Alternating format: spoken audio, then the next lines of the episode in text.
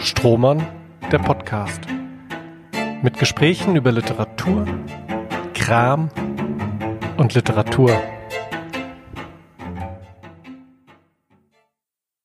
Hallo und herzlich willkommen aus dem Hessischen Literaturforum im Musanturm zu Strohmann on Air, dem Podcast über Literatur, Kram und Literatur. Mein Name ist Christian Dinger und unser Gast diesmal zugeschaltet aus Wien ist Raffaela Edelbauer. Herzlich willkommen, Raffaela. Hallo. Der Ablauf ist wie immer bei uns. Im ersten Teil des Gesprächs geht es um deine Arbeit, vor allem um deinen jüngsten Roman. Im Kramteil geht es dann um ein mir noch unbekanntes von dir gewähltes Thema. Und dazwischen und davor und danach habe ich jeweils drei kurze Fragen an dich. Zunächst aber sage ich ein klein wenig zu dir. Du hast Sprachkunst an der Angewandten, wie es in Wien heißt, also an der Universität für angewandte Kunst studiert. Später auch Philosophie an der Uni Wien. 2017 erschien dein erstes Buch im Klever Verlag, Entdecker einer Poetik. 2018 hast du beim Ingeborg Bachmann Wettbewerb den Publikumspreis gewonnen. 2019 standst du dann mit deinem ersten Roman Das flüssige Land auf der Shortlist für den Deutschen Buchpreis und nun ist vor wenigen Wochen dein zweiter Roman Dave bei Klett Cotta erschienen, über den wir uns dann gleich ausführlicher noch unterhalten werden. Wenn das alles soweit korrekt war, was ich jetzt äh, gerade gesagt habe, dann würde ich vorschlagen, dass wir uns schon einmal den ersten drei Fragen widmen. Sehr, sehr gern, ja. Man hat es am Anfang ein bisschen gemerkt, ich habe ziemlich oft Wien erwähnt, äh, weil das hat auch damit zu tun, weil das gerade ein großer Sehnsuchtsort für mich ist. Ich habe dort ein Jahr studiert und versuche eigentlich immer so alle ein, zwei Jahre ein paar Tage dort zu verbringen. Und äh, das geht halt im Moment nicht. Und deswegen wäre meine erste Frage an dich jetzt, wo möchtest du als erstes hinreisen, wenn die Pandemie vorbei ist, beziehungsweise wenn die Situation dann wieder so weit entspannt ist, dass Reisen problemlos möglich sind? Boah, ich habe sehr, sehr viel geplant denn eigentlich, aber ich glaube, das haben wir alle, weil es hat sich ja schon so wieder angestaut. Ähm, also ich meine, es gibt äh, einige persönlich motivierte Dinge. Ich möchte sehr, sehr gerne, also meine Freundin, meine Partnerin ist aus Kassel und äh, da würde ich sehr, sehr gerne mal hinfahren, weil ich habe jetzt seit einem Jahr circa ihre Familie nicht äh, kennenlernen können. Das ist mal so was ganz Banales eigentlich. Ich würde aber unglaublich gerne noch nach Ägypten fahren. Äh, ich studiere äh, auch Arabistik jetzt. Also ich habe begonnen, Arabistik zu studieren, weil es ist eine Sprache, für die ich eine sehr, sehr große Leidenschaft habe. Und äh, ja, aus nachvollziehbaren Gründen würde ich einfach äh, gern wieder mal tiefer in diese Kultur eintauchen. Ich habe zwei Jahre lang, da bin ich zwischen, zwischen Wien und Tel Aviv gependelt und, und hatte da irgendwie einen, einen Link und den würde ich gerne wieder mal refreshen. Das sind so die bescheidenen Sachen. Und dann äh, war ich vor kurzem, ich war vor kurzem in, in Belgrad und wollte eigentlich nach Sarajevo weiterreisen, weil in meinem nächsten Buch wird es um, um die, ja, die Rolle oder das Leben Jugendlicher im Ersten Weltkrieg gehen. Und da ist die Recherche quasi so plötzlich abgebrochen wegen Corona und das würde ich auch sehr gerne nachholen. Zweite Frage. Wer war der Romanheld oder die Romanheldin deiner Kindheit? Boah, gute Frage. Was habe ich denn gerne gelesen als Kind? Das ist äh, definieren wir nochmal Kindheit ein bisschen genauer. Wann, wann circa? So Kleinkindheit oder? Hm, das, das kannst du vielleicht entscheiden, was dir besser einfällt. Also sagen wir mal so bis 16. Ah, bis 16. Wow, das ist ja eine unglaubliche Entwicklung. Also was ich, sicher die eindringlichste Geschichte, die ich, äh, die mich geprägt hat als noch relativ kleines Kind, ist das, äh, das kalte Herz. Das Kunstmärchen, das kalte Herz und überhaupt diese ganzen romantischen, schwarzromantischen, könnte man eigentlich schon sagen, Erzählungen. Mhm. Also vielleicht das Glasmännlein. Meine Mutter ist, meine Mutter ist aus dem Schwarzwald. Das Glasmännlein sagt mir gar nichts. Ich muss allerdings auch sagen, dass ich als Kind sehr wenig gelesen habe. Vielleicht äh, fällt es mir nein, das, nein, das ist eine, also das hat mir mein Vater erzählt. Das ist jetzt nicht so in einem, das ist von Wilhelm Hauff, dieses Märchen, ja. und, und handelt von den, äh, von, von, den düsteren Wäldern des Schwarzwalds. Deswegen hat es mich, glaube ich, sehr, sehr fasziniert. Ah, schön, ja. Dann die dritte Frage. Was ist dein Guilty Pleasure? Boah, vieles. Ähm, also ich schaudere sehr gerne momentan vor der Men's Rights Bewegung, also die, die, diesen, diesen gegenfeministischen Men's ja, Rights Bewegung. Ich schaue mir das an, um mich aufzuregen darüber innerlich. Ich habe auch keine Ahnung, warum. Ich habe das Gefühl, wir sind alle in so eigentümlichen Wohlfühlblasen die ganze Zeit unterwegs, wo wir niemals mit anderen als unseren eigenen Meinungen konfrontiert werden. Und ich finde das total schön, das rhetorische Rüstzeug, weil es sind teilweise Leute dabei, die sind wirklich sehr, weiß nicht, so wie die, wie die rechten Politiker in Österreich mit ihren NLP-Schulungen irgendwie rhetorisch geschult werden, gibt es da auch einige Leute, äh, die, die wahnsinnig schlagfertig sind. Und ich finde, dass für diesen gesellschaftlichen Diskurs, wo es wirklich um die Basics geht, da gibt's überhaupt keine, keine Möglichkeit mehr, äh, sich da zu schärfen in dieser Hinsicht. Und das, glaube ich, ist manchmal eine, eine, eine große Problematik, weil man dann die Möglichkeit verliert, in der Situation, wo man dann tatsächlich mit solchen Leuten konfrontiert ist, es betrifft natürlich genauso Rechte, nicht richtig darauf vorbereitet ist. Deswegen ist das, glaube ich, mein Guilty Pleasure. Das klingt aber schon fast so reflektiert, dass ich das fast gar nicht als Guilty Pleasure durchgehen mag. Also ich kenne diese Tendenz, also ich habe diese dieses Durchscrollen von Facebook-Kommentaren, äh, was ich auch immer noch immer noch mache, obwohl ich es mir eigentlich immer wieder verbiete. Man weiß ja irgendwie bei jedem Zeitungsartikel ist auch eigentlich vollkommen egal, welches Medium bei bestimmten Themen weiß man, es versammelt, versammeln sich die üblichen Vorurteile, es versammelt sich die übliche Polemik, die ich mir dann, die ich mir dann trotzdem immer wieder durchlese. Es hat aber ja keinen produktiven Effekt. Also das, was du sagst, ist ja eigentlich, dass man ähm, sich schon, also dass du, du setzt dich ja schon damit auseinander. Was, was, was ich erkenne, ist, was ich vielleicht eher als Guilty Pleasure bezeichnen würde, auch von mir, ist diese Faszination des, des Grauens, des Grauens vor, vor bestimmten Haltung, aus dem aber nicht irgendwie eine wirkliche Einsicht erwächst oder eine wirkliche ja eine wirkliche Auseinandersetzung mit den Positionen, weil es ja auch wirklich nur diese diese diese Kommentarspalten-Rhetorik ist. Ja klar, das ist natürlich ein großer Unterschied, ob man das jetzt in so einer in so einer saloppen Facebook-Unterhaltung, wo, wo Kreti und Pleti sich irgendwie austoben macht. Oder ich finde schon, dass solche Gestalten wie zum Beispiel Jordan Peterson, hm. der äh, einfach wirklich wahnsinnig populär ist in einer gewissen demografischen Schicht, dass, dass man sich dann tatsächlich mal überlegt, was würde ich denn eigentlich sagen, wenn ich dem gegenüber sitzen würde. Nicht nur sich in Grauen ergeht, weil ich, das ist ja auch so eine, so eine Art Tendenz, dass man die Leute, die, die nicht mit einem ideologisch übereinstimmen, überhaupt nicht sprechen lässt. Ja. Und das Problem ist aber, irgendwann sprechen sie dann doch. Und wenn es halt nicht vor, dem, vor der eigenen Klientel ist, dann halt vor einer anderen. Aber aber das finde ich schon sehr, sehr wertvoll. Ähm, aber ich finde, es ist schon ein Guilty Pleasure. Also ich treibe das dann schon auch über das produktive Potenzial hinaus und, und schaudere mich in den Schlaf damit. Aber sagen wir, ich esse auch alle drei Tage ein, eine Packung Haribo Goldbeeren. Dann waren das unsere drei Fragen und wir gehen über zum äh, Teil Literatur. Literatur. Und wenn ich einmal versuche, deine beiden Romane ganz kurz zusammenzufassen, dann geht es in das flüssige Land um eine Physikerin, die nach dem Unfalltod ihrer Eltern an den Ort ihrer Kindheit zurückkehrt, unter dem sich, wie sich bald rausstellt, ein riesiger Hohlraum erstreckt. Über diesen Abgrund und seine Gefahren und Geheimnisse herrscht aber in dem, diesem österreichischen Dorf ist es ein eisiges Schweigen. Im Zentrum von Dave wiederum steht der Programmierer Sis, der in einem mysteriösen Labor an der Fertigstellung des Supercomputers Dave arbeitet, der ersten sprachfähigen und sich ihrer selbstbewussten KI der Welt. Was mir bei den beiden Büchern als erstes an Parallelen auffällt, ist, dass es viel um Räume geht, um, ja, um in sich geschlossene räumliche Systeme auch und ihre verborgenen Strukturen. Und dass auf der anderen Seite, grob gesagt, Wissenschaft und Technik eine besondere Rolle spielen.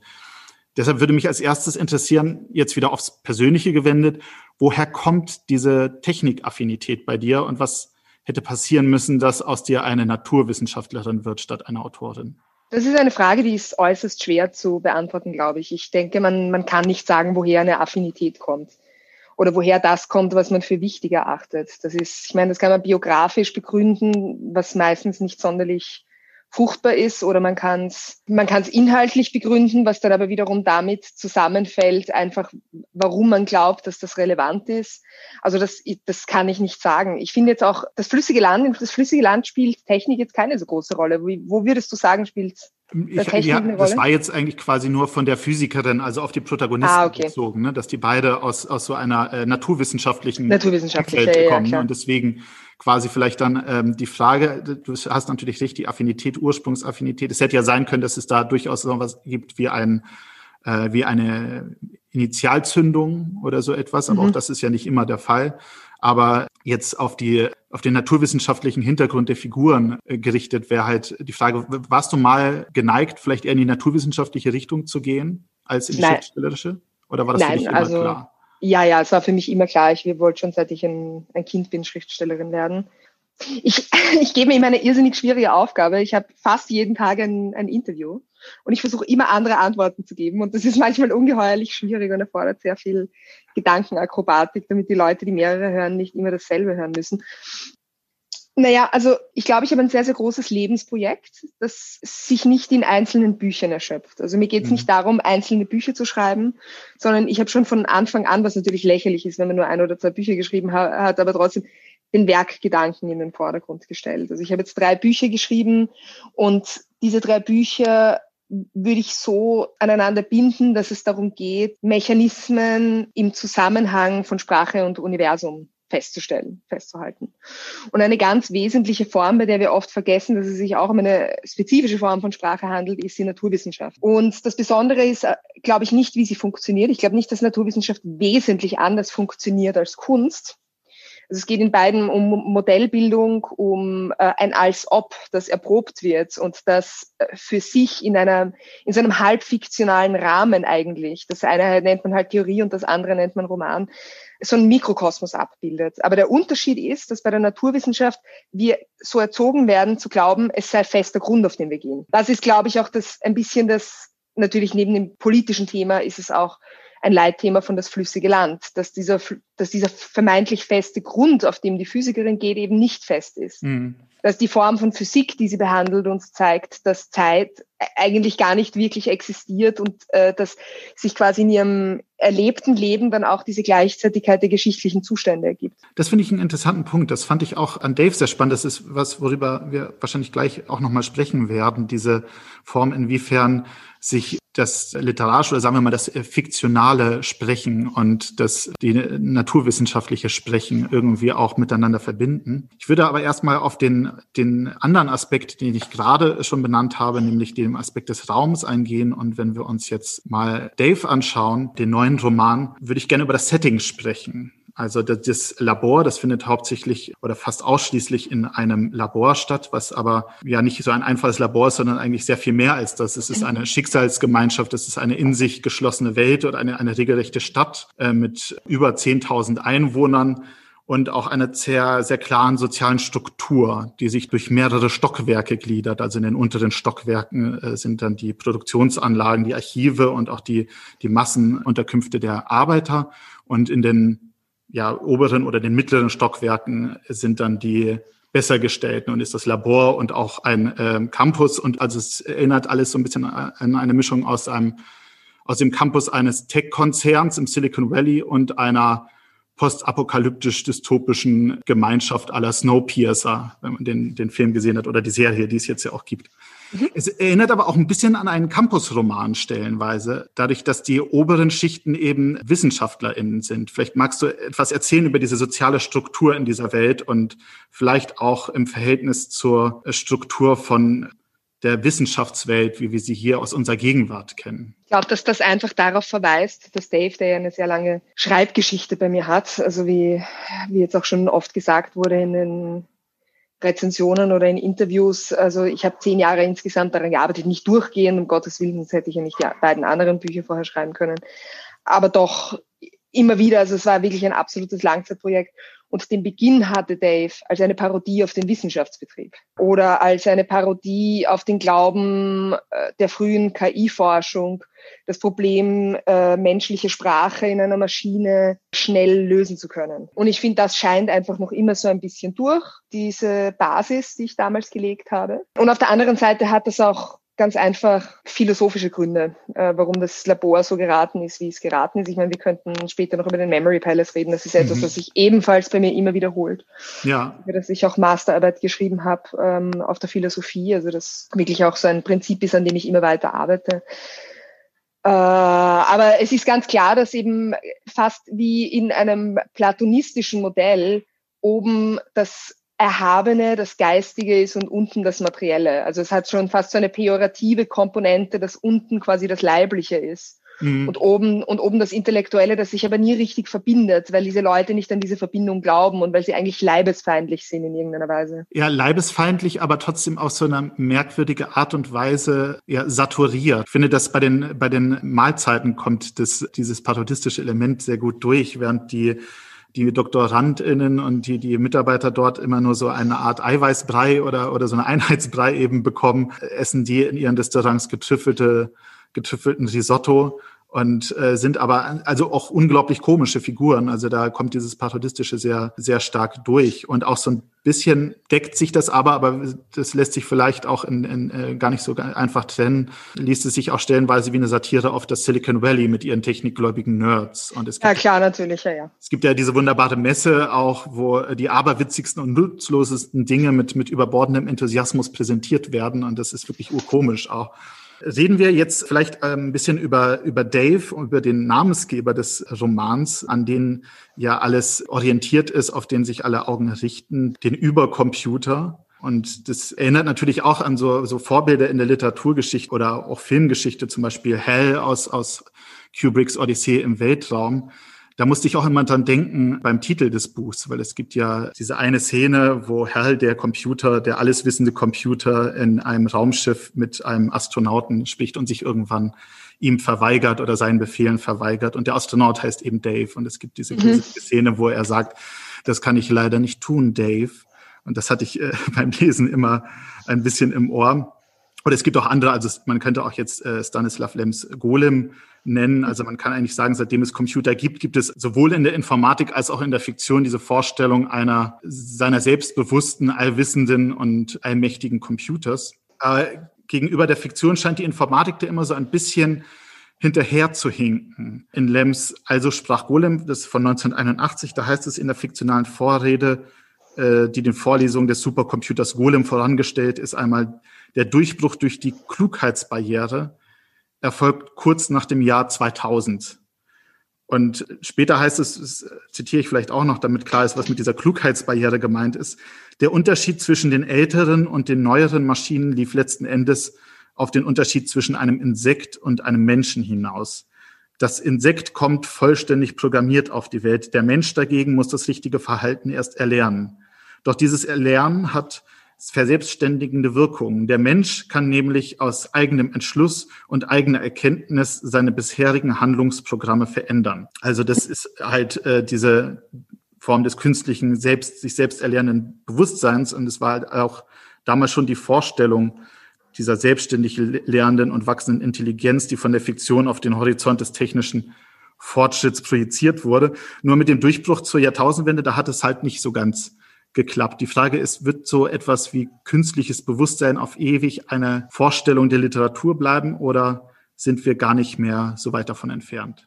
Also ich gebe ja zwei konträren Ansichten in diesem Buch Ausdruck. Im hm. Inhalt wird es erreicht. Ja.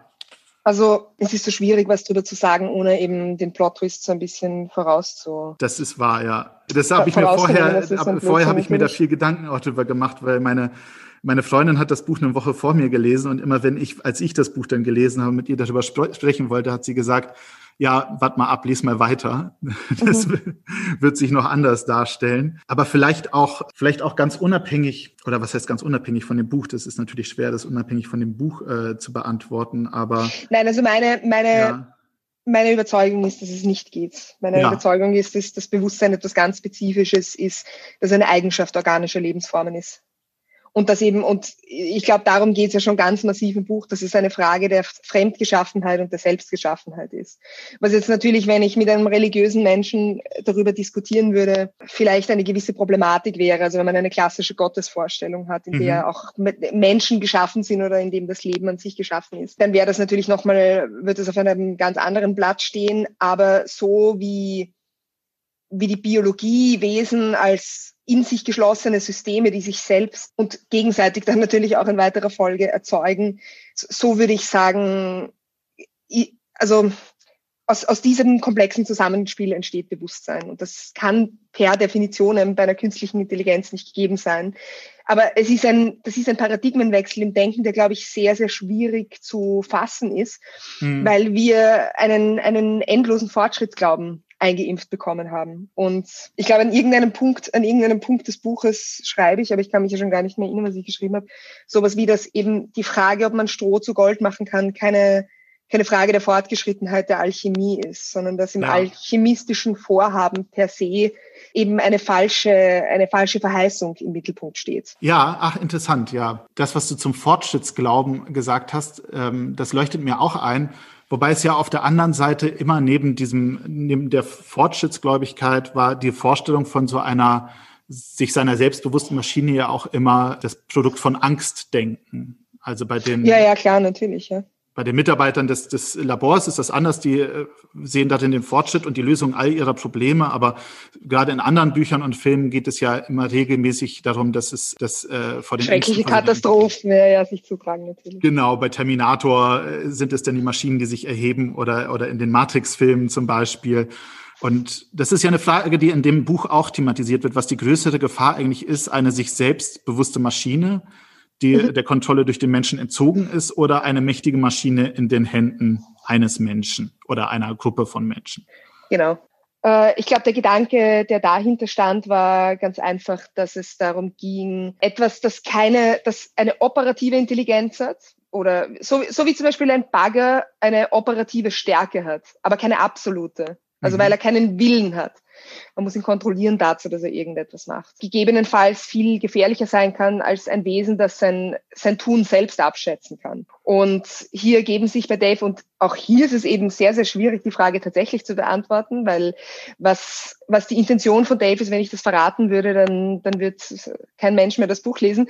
Das stellt sich ja erst recht spät heraus und ist mit vielen Umwegen verbunden in irgendeiner Weise. Aber es ist eine wesentliche Frage für den Protagonisten, der eben von diesem, diesen scheinbaren Selbstzweck immer mehr zu hinterfragen beginnt und sich fragt, wenn das nicht möglich sein sollte, eventuell. Was, mhm. was hat es dann damit auf sich, dass es jeder versucht? Wem nützt dieses Versuchen? Eine andere Sache, die in dem Buch mehrmals äh, thematisiert wird, ist das äh, sogenannte Allmachtsparadoxon. Die Frage, kann Gott einen Stein erschaffen, den er selbst nicht heben kann? Und wenn er mhm. Wenn er das kann, dann äh, ist er nicht allmächtig, weil er ihn nicht heben kann. Und wenn er es äh, ihn nicht erschaffen kann, dann ist er eben nicht allmächtig, weil er ihn nicht erschaffen kann. Analog dazu oder beziehungsweise, na, vielleicht ist das auch nur eine Assoziation von mir. Es gibt unter einigen SchriftstellerInnen die Frage, kann man eine Figur erfinden, die intelligenter ist als man selbst? Ja, ist das eine Frage, die du dir beim Schreiben gestellt hast, weil du ja nicht nur eine ganze Reihe von, von sehr, sehr klugen äh, Figuren erschaffen hast, sondern ja auch die klügste allwissendste äh, Intelligenz mit Dave? Nein, das ist keine Frage, die ich mir stelle. Also ich bin äußerst stark davon überzeugt, dass fiktionale Figuren keine Menschen sind. Das heißt, also ich, ich kann jetzt auch nicht sonderlich gut nachvollziehen, dass mich manchmal, also manchmal fragen mich Journalisten sowas wie, na ja, was ist denn die Gräfin aus das flüssige Land zum Frühstück oder so? Und dann muss ja. ich sie dran erinnern, es tut mir sehr leid, das ist nur eine, eine Textfunktion äh, und kein, kein wirklicher Mensch. Und das ist ein großer, auch moralischer Unterschied eigentlich im, im Umspringen damit. Also ich glaube nicht, dass man jetzt auf diese Art unmoralisch mit Figuren umgehen kann, wie man mit Menschen äh, umspringen kann. Aber nein, das, das frage ich mich sicherlich nicht. Das ist schon eine Frage, die in Dave auftaucht, um diese, die, die Möglichkeit des, des, der Fremdschöpfung, des Lebensgebens, ja. des Intelligenzkreierens durchzuspielen. Mhm. Und ich finde, es ist eine sehr, sehr faszinierende Frage, weil, weil sie eigentlich das Paradoxon in Frage stellt, dass Allmacht per se ist. Die Anekdote fand ich ganz gut mit der Frage, was denn die Gräfin äh, zum Frühstück ist. Das ist irgendwie, glaube ich, in der Kunstrezeption jetzt auch stärker im Kommen, diese Vorstellung, dass äh, der Autor oder die Autorin so ein, ein Schöpfer ist, der äh, alles über die Figuren weiß, äh, was, was über den Text hinausgeht. Das hat mhm. äh, J.K. Rowling ja besonders stark äh, praktiziert, weil sie dann in in, in Tweets oder auf der Homepage lauter Informationen zu, der, zu dem Personal von Harry Potter veröffentlicht yeah. hat, was im Buch gar nicht so drin stand und das dann aber von der Gemeinde auch so als, als gegeben, weil es die göttliche Schöpferin von Harry Potter ja yeah, gesagt voll, ja.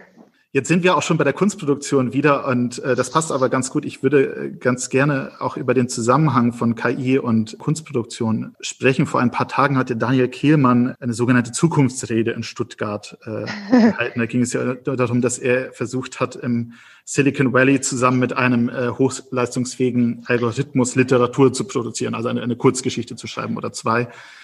Und äh, das Ergebnis äh, fiel eher gemischt aus. Seiner Meinung nach gelang es dem, dem Algorithmus immer ganz gut, einen, einen stimmungsvollen Anfang zu machen. Aber je länger und je komplexer die Geschichte wurde, desto öfter äh, hakt der Algorithmus. Würdest du trotzdem sagen, dass künstliche Intelligenz in Zukunft eine größere Rolle auch bei der Entstehung von Literatur einnehmen wird? Ich weiß nicht. Ich glaube, ich finde diese Frage nicht sonderlich interessant, äh, weil also erstens glaube ich nein. Mhm. Und zweitens finde ich, dass diese Form der Nabelschau große, große Menschheitsereignisse auf die Frage zu projizieren, wie es einem dann selber in 20 Jahren geht und wie der kleine Kosmos des Literaturbetriebs das dann aufnehmen wird, das äh, reizt mich einfach nicht so als, mhm. als Herangehensweise. Also ich bin, ja, ich bin ja mehr für Grundlagenarbeit und es gibt so viele Variablen, also sich mal zu fragen, was ist ein Text? Was ist ja. ein Algorithmus?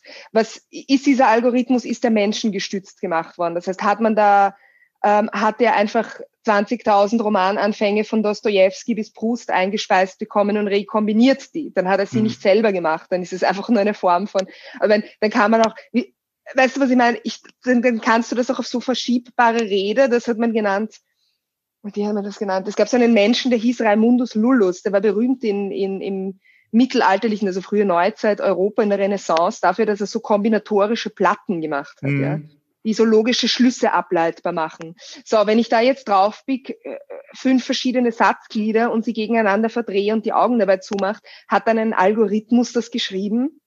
Also ich finde, ja. das ist alles, es ist so ein, ein, ein Wischiwaschi-Gerede, das, das halt Leute dass Leute, die nicht, die, die keine Digital Natives sind, in, in irgendeiner Weise dann in Angst und Schrecken versetzt. Aber wenn man dann einmal davon ausgeht, dass dieser Algorithmus etwas ver, einfach nur verallgemeinert, was menschgemacht ist, dann ist es was komplett anderes. Ja, das äh, erinnert mich auch immer so ein bisschen an Spielereien, wie du es jetzt gesagt hast, wie zum Beispiel Google äh, Vervollständigung. Also man gibt ein, zwei Wörter bei Google ein und guckt, was dabei rauskommt und schon hat man praktisch eine Gedichtzeile und kann sagen, das ist jetzt ein Gedicht, was von einem Algorithmus äh, hergestellt wurde. Das ist halt äh, immer die Frage auch von der Halbwertszeit von solchen äh, Spielen. Voll, aber es, ich meine, ich finde, es lohnt sich schon mal die Frage zu stellen, ist es ein grundsätzlicher Unterschied zu dem, was die Surrealisten gemacht haben, wenn sie automatische Texte geschrieben haben, wenn sie in irgendeine äh, Waschtrommel Fragmente geschmissen haben und das dann nach x-beliebig rausziehen oder, oder zu statistischen Verfahren. Also ich meine, es gibt wirklich genug experimentelle mhm. Literatur, das mit ähnlichen,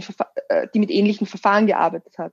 Eine wesentlich andere Frage wäre es, wenn wir einen Algorithmus hätten. Aber eben, was ist ein Algorithmus? Den hat ja auch wer programmiert. Alles, was der Algorithmus macht, hat ja jemand da rein programmiert. Das ist der Witz an Dave.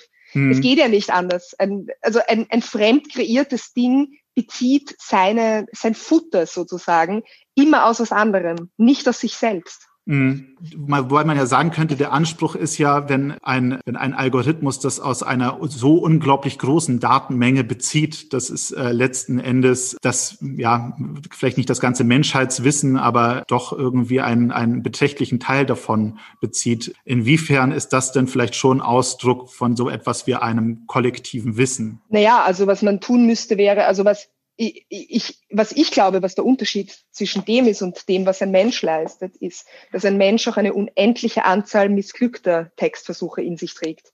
Aber lernt aus qualitativen Kriterium das Gute abzuleiten. Also mhm. es reicht halt nicht, das ist, es ist bei Schach, glaube ich, ein bisschen anders. Nicht bei sowas wie einem Schachcomputer, der so ja. ein ganz limitiertes Szenario hat, wo es ein eindeutiges Ziel gibt, das ist das eine. Die andere Frage ist, was passiert, wenn man in diesen Algorithmus als Datenmenge nicht nur die großen Werke der Literatur einspeist oder die geglückten Regeln, sondern eine unendliche Anzahl an Trial and Error, an, an Fehlkonstruktionen, an schlechten Texten, kann er dann zwischen den guten und schlechten unterscheiden. Das ist eine, eine komplett andere Aufgabe. Also diese unglaubliche Spezifität dessen, was da gemacht wird, die, die muss man sich halt anschauen. Also man kann nicht einfach sagen, ein Algorithmus hat einen Text geschrieben. Das heißt hm. meiner Ansicht nach nichts. Hm. Wenn wir jetzt nochmal auf den Roman zurückkommen und äh, da noch einmal über die Rolle des Erzählens äh, sprechen, ich habe es ähm, am Anfang schon angedeutet. Im Roman wird CIS, so viel kann man, glaube ich, schon äh, verraten, ähm, unter allen MitarbeiterInnen ausgewählt, etwas ganz mhm. Entscheidendes mhm. zur Vervollständigung von Dave beizutragen. Die Konstrukteure von Dave sind nämlich zu der Einsicht gekommen, dass der Computer eine Persönlichkeit braucht. Und da haben sie Sys ausgewählt, beziehungsweise ihn natürlich auch wieder von einem Algorithmus auswählen lassen. Und ähm, er muss jetzt in unzähligen Nächten einfach erzählen, aus seinem Leben erzählen, das sogenannte äh, Kopiesitzung, um seine Persönlichkeit in Dave zu übertragen. Es erinnert vielleicht so ein bisschen an, äh, an Tausend und eine Nacht, wo Scheherazade immer und immer wieder erzählen muss. Ähm, also auch hier wird das Erzählen auf einmal zu einem Schlüssel und das fand ich ganz interessant, weil in dieser äh, Wissenschaftswelt, in der das spielt, wo eigentlich es um Formalisierung geht, um, um Codes, um Befehle, nimmt da doch wieder die Kulturpraktik des Erzählens eine ziemlich große Rolle ein. Ja, das stimmt, genau. Also das ist auch quasi das Missing Link, diese Personenhypothese, die Form des äh, der Organisation des Erlebten. Ja, das ist quasi mhm. das das Grundthema, wie man, wie man ein Leben organisieren kann, so dass es, so dass es dieses Leben auch repräsentiert. Man merkt das wahrscheinlich beim Zuhören. Wir bewegen uns wie in so einem kleinen Minenfeld, um hier so ein bisschen spoilerfrei Ja, voll, ja, ja, das ist total schwierig. Ja. Deswegen würde ich dich gerne mal fragen, als, als Abschluss vielleicht von unserem Literaturteil des Gesprächs. Diese, es wurde ja schon klar, es, es sind eine oder mehrere Plot-Twists in diesem Roman. Und äh, wie sieht das bei dir im konkreten Schreibprozess aus? Also versuchst du auch ein bisschen äh, dich mit Wendungen selbst zu überraschen oder zäumst du die Plotstruktur nee. eher von hinten auf? Naja, ich meine, okay, das jetzt habe ich gerade kategorisch mit Nein geantwortet, aber so einfach ist es dann eben doch nicht. Äh, mir fallen Stoffe immer als Ganzes ein. Gott sei Dank. Das heißt, mir kommt die gesamte Handlung als Ganzes. Mhm. Weil das ist auch die Sache bei Dave, insbesondere bei Dave ist es die Sache. Das Ganze hat die, hat die Struktur eines geschlossenen Kreises. Ähm, also so, so ein bisschen Inception-artig einfach. Und, und ich glaube, das geht nicht, dass man das analytisch irgendwie macht. Also das ist, jetzt hast du vor, das vorher schon J.K. Rowling erwähnt, da, sind, da passieren im ersten Band Sachen, die sind im siebten Band von größter Bedeutung. Ja. Also wenn man das nicht weiß, sowas ist kein Zufall. Und, und so so versuche ich das auch zu machen. Also es ist gleichzeitig alles geplant, aber das, was zu planen ist, fällt mir erstaunlicherweise immer als Ganzes ein. So ist es mir auch jetzt mit dem neuen, mit dem Nachfolgeroman gegangen, der dann nach Dave kommen wird. Und ich glaube, das ist einfach irgend so eine Eigenheit meines, äh, meines Verstandes, dass das plötzlich vom Himmel fällt. Das ist beneidenswert. Na, es ist, es dauert dann doch noch immer jahrelang, um das Ganze auszustaffieren und die Durchführung ist dann ja. äh, doch noch ein bisschen schwieriger als die Idee zu haben. Das glaube ich, das glaube ich unbesehen. Ja, das äh, war der Literaturteil. Und jetzt, bevor wir zu deinem Thema kommen, äh, habe ich noch drei Fragen, diesmal ein bisschen abgewandelt, damit sie besser zum Roman passen. Die erste Frage wäre, in welcher Science-Fiction-Welt würdest du gerne leben? Also das muss kein, keine buchbasierte Welt sein, das kann auch eine Serie oder ein Film sein. Nein, keiner natürlich. Also ich meine, ich will überlegen, ob es da irgendwas, ob es da irgendwas Gutes gibt. Das ist äh, schwierig. Also mir ist, mir ist selber auch wenig, äh, wenig eingefallen, weil die Faszination an Science Fiction ist ja meistens, dass es eigentlich keine bessere Welt ist als die hier. Ja. Ich meine, es gibt schon, es gibt schon äh, einige utopische Welten, die aber schon ein, vor ein paar Jahrhunderten skizziert worden sind. Ich meine, man könnte sowas sagen wie der Philosophenstaat in Politeia von Platon, der geht noch irgendwie. Ah, ich weiß nicht. Also der ist nicht so, ihr nicht eben genau. Und dann da gibt es auch keine freie Partnerwahl. Das ist ja alles auch so, äh, so Voll, ja, dann wird es schon auch wieder schaurig, schaurig ja. Man, äh, das äh, fand ich auch schon ein bisschen unheimlich eigentlich. Ja, aber es ist wenigstens positiv gemeint. Also die meisten, die allermeisten ja. Zukunftsszenarien sind ja schon gespenstisch vom ich meine, und dann gibt's welche, die sind lustig und schrecklich. Also besser lustig und schrecklich als schrecklich und schrecklich. Wie zum das Beispiel stimmt. bei Stanislav, Stanislav Lems Ausführungen sind teilweise absolut köstlich und man hat das Gefühl, es herrscht eine Absurdität in diesen Universen vor. Aber gleichzeitig sind sie natürlich etwas, wo einem schnelles Lachen vergehen würden. würde, wenn es wirklich so wäre. Ja, ich bin dann auch auf die lustigen Sachen gekommen, als ich mir das überlegt habe und habe gedacht, vielleicht am ehesten noch sowas wie ähm, äh, Futurama. Ich weiß nicht, ob ihr diese Ja, Serie genau, von, Futurama wollte ich auch voll sagen. Ja. Da, da, könnte man vielleicht sich, obwohl da ja auch immer wieder Sachen passieren, die unangenehm sind, aber es ist alles ja. irgendwie doch schon lustig und harmlos. Ähm, genau, ja.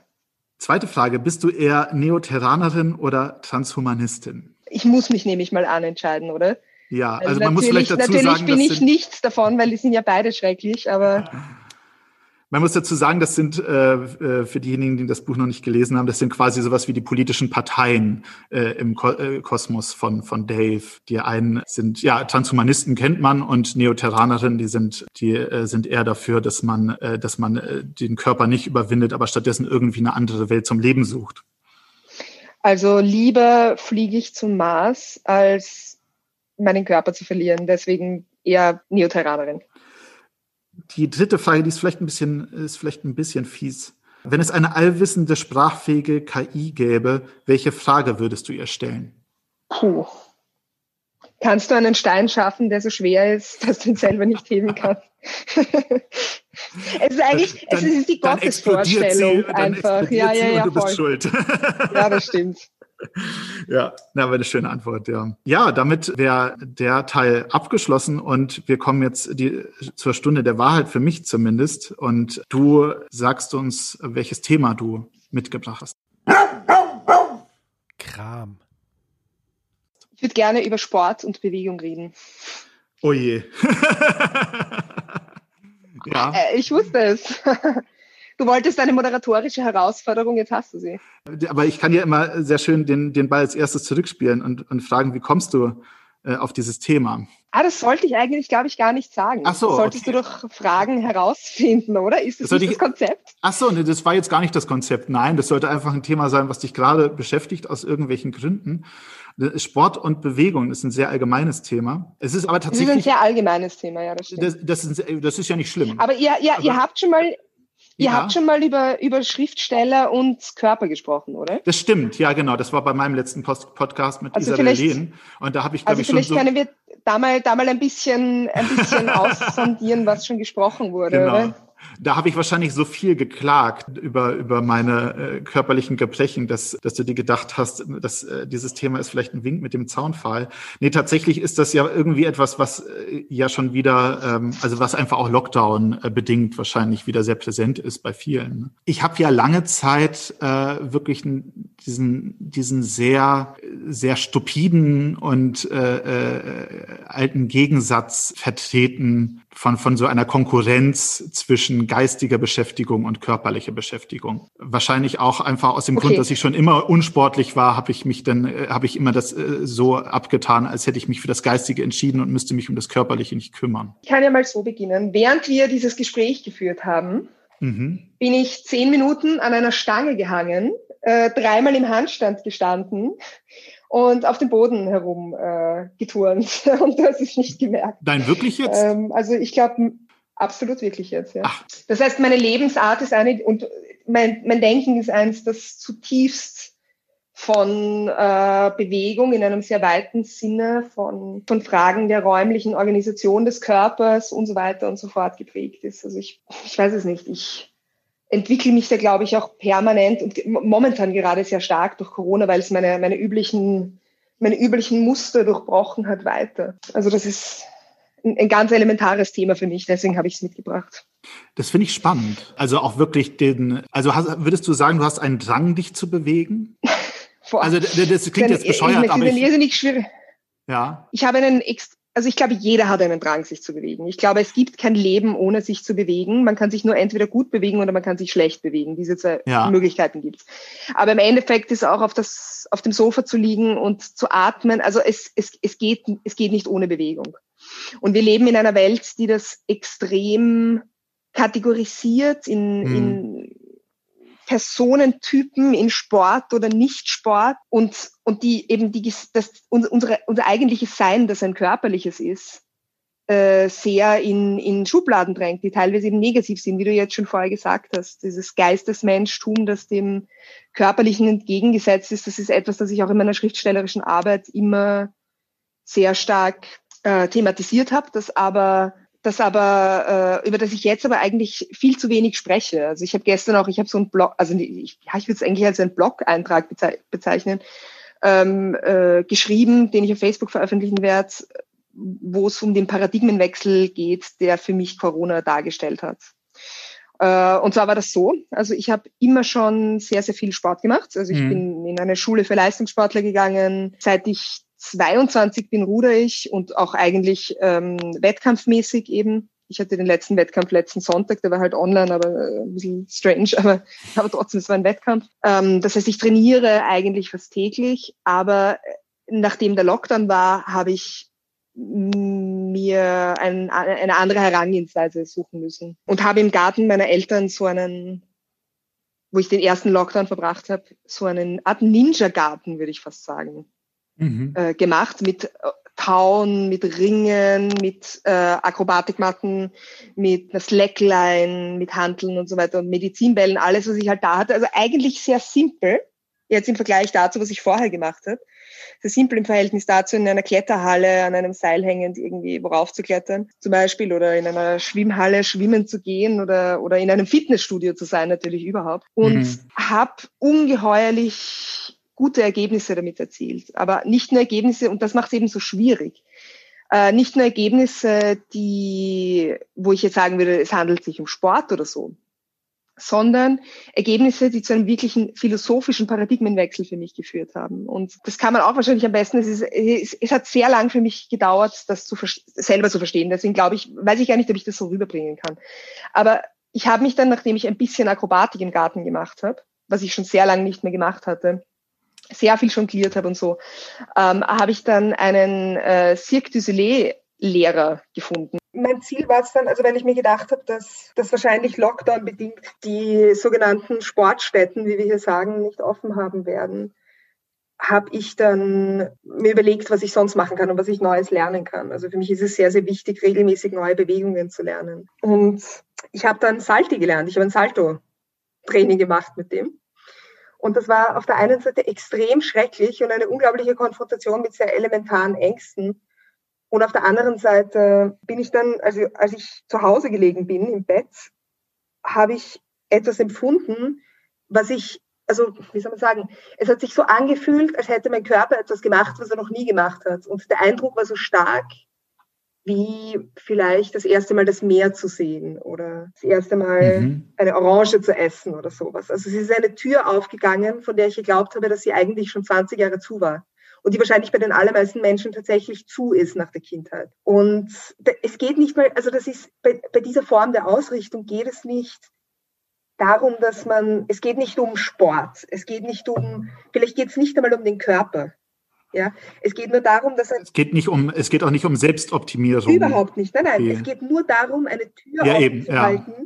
die das Leben selber ist. Und alles, was wir haben, um es dazwischen zu stellen, ist der Körper weil es etwas ist, das mhm. viel zu komplex ist, um es in analytischen Urteilen irgendwie erringen zu können. Und wirklich, man, man kann mir glauben, wenn ich sage, ich bin wirklich ein großer Fan von analytischen Urteilen und von Philosophie und von Denken. Aber es gibt eben, das, was uns zu Menschen macht, ist, glaube ich, eben nicht das Denken, sondern ist äh, eine viel ursprünglichere, also ist primitiv im allerbesten Sinne, im Sinne von nämlich auf das Wesentliche begrenzt. Und das ist etwas, was uns Bewegung geben kann. Und das ist etwas, was immens wichtig ist. Ja, ich meine, ganz abgesehen davon, dass wir einen Körper haben, der halt eigentlich dafür gemacht ist, sich zwölf Stunden zu bewegen und Dinge zu heben und zu werfen und zu laufen.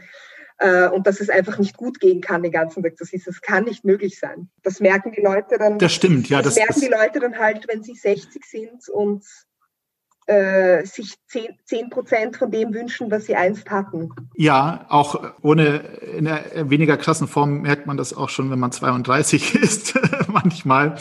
Und ähm, also das ist, ich finde das sehr spannend, äh, was du sagst, weil ich tatsächlich, also ich muss dazu sagen, diese dieser, dieser Gegensatz des Geistigen und des Körperlichen, so wirklich habe ich, glaube ich, nie daran geglaubt und weiß natürlich, dass das, dass das Quatsch ist. Aber ich glaube, das war schon so eine Art Alibi-Strategie von mir, was auch so ein bisschen Distinktion war gegenüber anderen. Also es gibt ja auch, äh, was es in amerikanischen Highschools äh, oder Colleges natürlich noch viel stärker gibt, aber das gibt es im Deutschen ja auch so ein bisschen diese, dieser Gegensatz des äh, Nerds und der, der nichts für seinen Körper tut und der äh, so auf das Intellektuelle sitzt und des Jocks, der halt der der der äh, die Sportskanone ist. Und solche ähm, Gegensätze, die manifestieren sich denn ja auch nach einer Weile. Und ich weiß noch, dass ich sehr erschrocken war, als ich dann, nee, erschrocken nicht, aber ich habe es, äh, es hat dann doch dieses Bild sehr erschüttert, als ich dann an die Uni gekommen bin und so viele Menschen gesehen habe, die sportlich und, und intellektuell hochleistungsfähig sind, dass ich gedacht habe, Mensch, ja, das ist ein Bild, was ich nicht äh, sehr lange mhm. aufrechterhalten kann. Äh, aber trotzdem ist tatsächlich in meiner Wahrnehmung so etwas wie bewusste Bewegung und Sport habe ich doch immer mit diesem Selbstoptimierungsgedanken verbunden womit ich nicht sagen möchte, also womit ich weder sagen möchte, dass Selbstoptimierung per se immer schlecht sein muss und auch nicht sagen möchte, dass, dass ich nicht weiß und äh, auch äh, immer schon geglaubt habe, dass es natürlich Menschen gibt, die das nicht nur aus Selbstoptimierungsgründen machen. Aber was äh, für mich immer die frustrierende Erfahrung war, ist, dass ich genau wusste, irgendwann macht es, macht es unglaublichen Spaß, äh, sich mehr zu bewegen und, und, und Sport zu treiben und all das. Aber bis zu dem Punkt, an dem es wirklich Spaß macht, ist es vor allem anstrengend.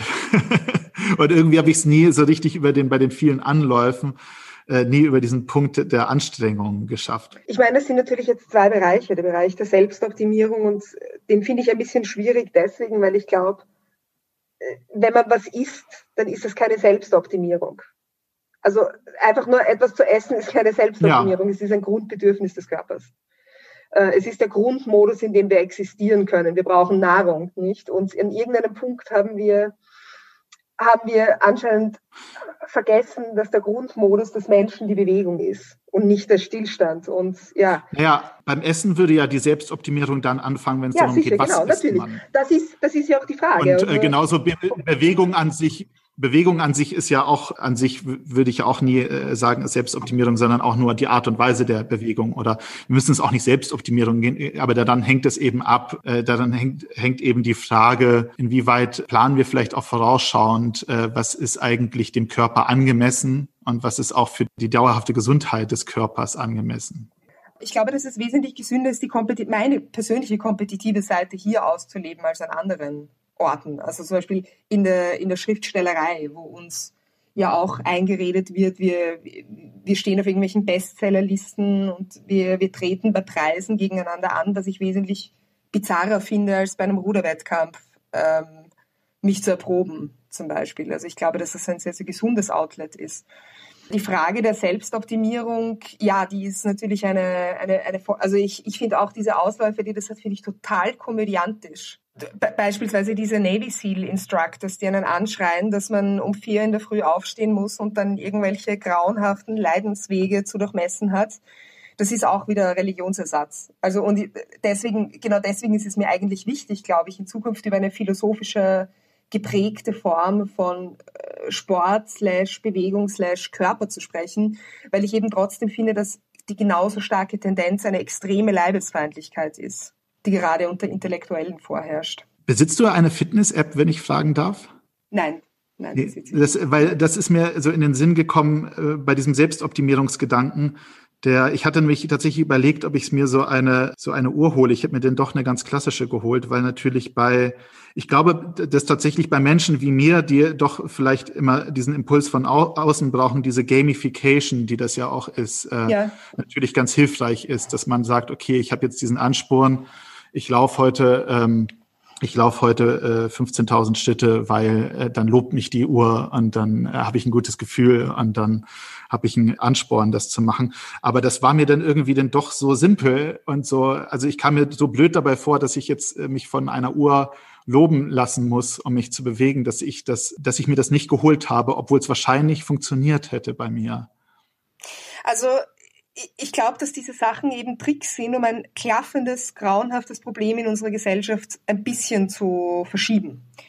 Nämlich, dass wir einfach meilenweit von dem wegliegen, was unser Körper brauchen würde und dass das wiederum darin liegt, dass wir die grundsätzliche Verbundenheit von Körper und Geist, die Gleichheit, dass es ist wie zwei Seiten einer einzelnen Münze, vergessen haben. Und ähm, diese, diese Tricks, die man dann halt anwendet, ich kenne das, also ich meine, jeder kennt das jeder hat Tricks. Aber die Frage ist eben, funktioniert das, sich einfach nur permanent mit Tricks zusammen zu patchen oder muss halt wirklich eine, eine gewisse ein gewisses Sehen in, in die eigentliche Problematik stattfinden. Und also ich meine, jeder niedergelassene Arzt wird einem bestätigen können, dass jedes Jahrzehnt die Menschen weniger Körpergefühl haben.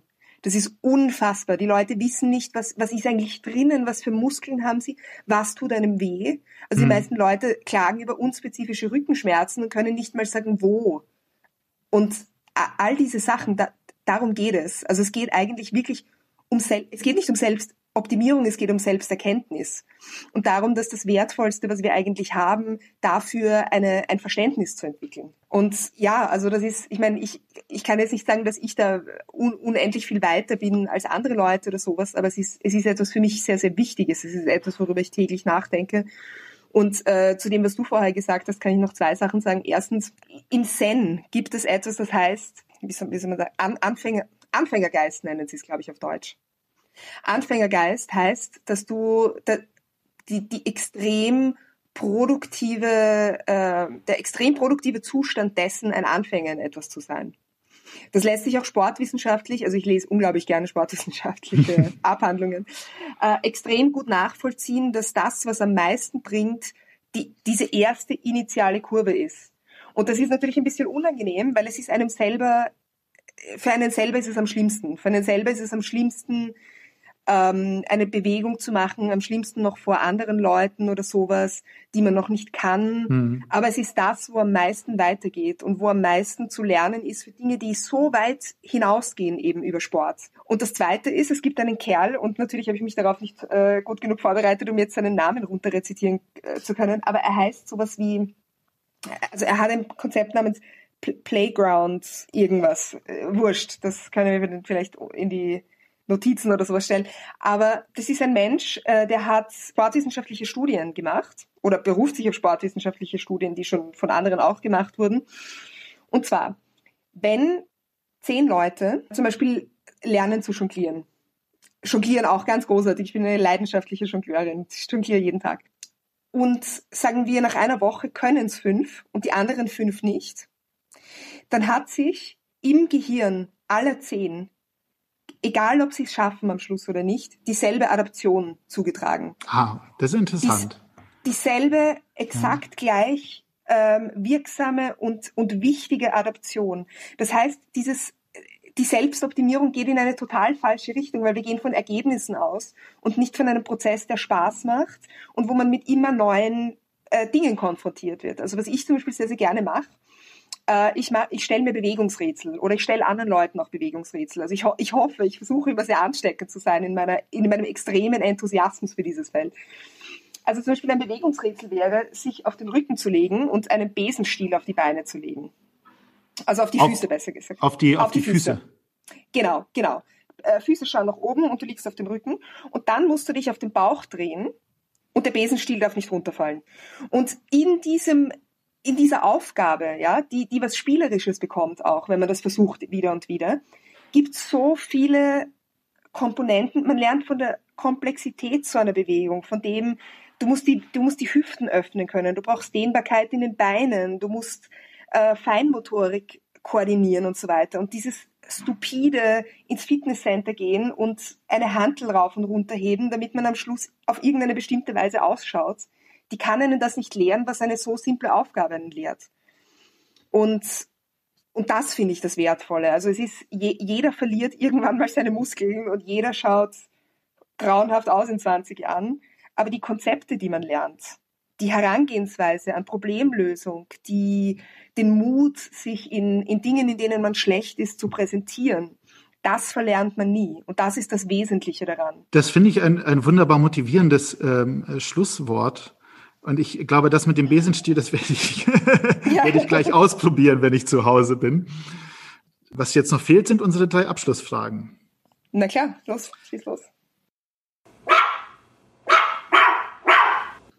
Welches Buch konntest du nicht zu Ende lesen? Boah, das sind viele Sachen. Also das, da, da, da kann ich äh, einige aufzählen. Ich würde mich aber davor scheuen, den Namen eines Kollegen zu sagen oder einer Kollegin, weil ich das unsolidarisch finde. Vielleicht gibt's ja auch welche, die schon lange tot sind. Die Toten weniger. sind meistens, die Toten sind furcht, äh, fürchterlicherweise meistens besser als die Lebenden und zwar ganz einfach deswegen, weil die Zeit sie schon bestätigt hat. ja, das Äh, ist was kann ich wirklich nicht fertig lesen? Also sowas wie, ach Gott, na, ah, das ist so unangenehm. das Was ich natürlich auch sagen muss, es muss ja kein Buch sein, also was du, äh, weil es so schlecht war, nicht zu Ende lesen konntest, sondern es gibt ja, also bei mir zumindest gibt es ganz viele Bücher, die ich großartig fand und trotzdem nicht zu Ende lesen konnte. Also bis jetzt zumindest noch nicht. Hm, Moment, ich schaue gerade in mein Bücherregal. Ich konnte die göttliche Komödie auf Italienisch nicht zu Ende lesen, weil ich zu langsam auf Italienisch lese, diese Hochsprache. So, das ist Das ist diplomatisch. lässlich. Also hast du es sogar auf Altitalienisch äh, versucht oder ich äh, oder welche Sprachstufe? Ich weiß gar nicht, welche Sprachstufe das ist, aber es ist ja nicht modernes es ist Italienisch im lesbar. Original. Es ist, les es ist lesbar. Es ist auf jeden Fall das, was das moderne Italienisch vereinheitlicht hat. okay, okay. Quasi die Leistung, ja. Nächste Frage. Welches Buch ist der größte Fehler am Kanon jetzt? Moment, das sind alles sehr schwierige Fragen, die wohl überlegt sein wollen. Ich finde Hegel unsäglich lang langweilig. Aber er ist kein Fehler. Er ist, äh, unge- weißt du, was ich meine? Es, es ist unglaublich wichtig, aber es ist fad, aber das zählt nicht. Also ein wirklicher Fehler im Äh, Kanon. da kann ich Lass dir- mich mal ganz kurz, darf Ja. ich kurz schauen? Ich google jetzt mal Marcel Reich-Ranitzky Kanon.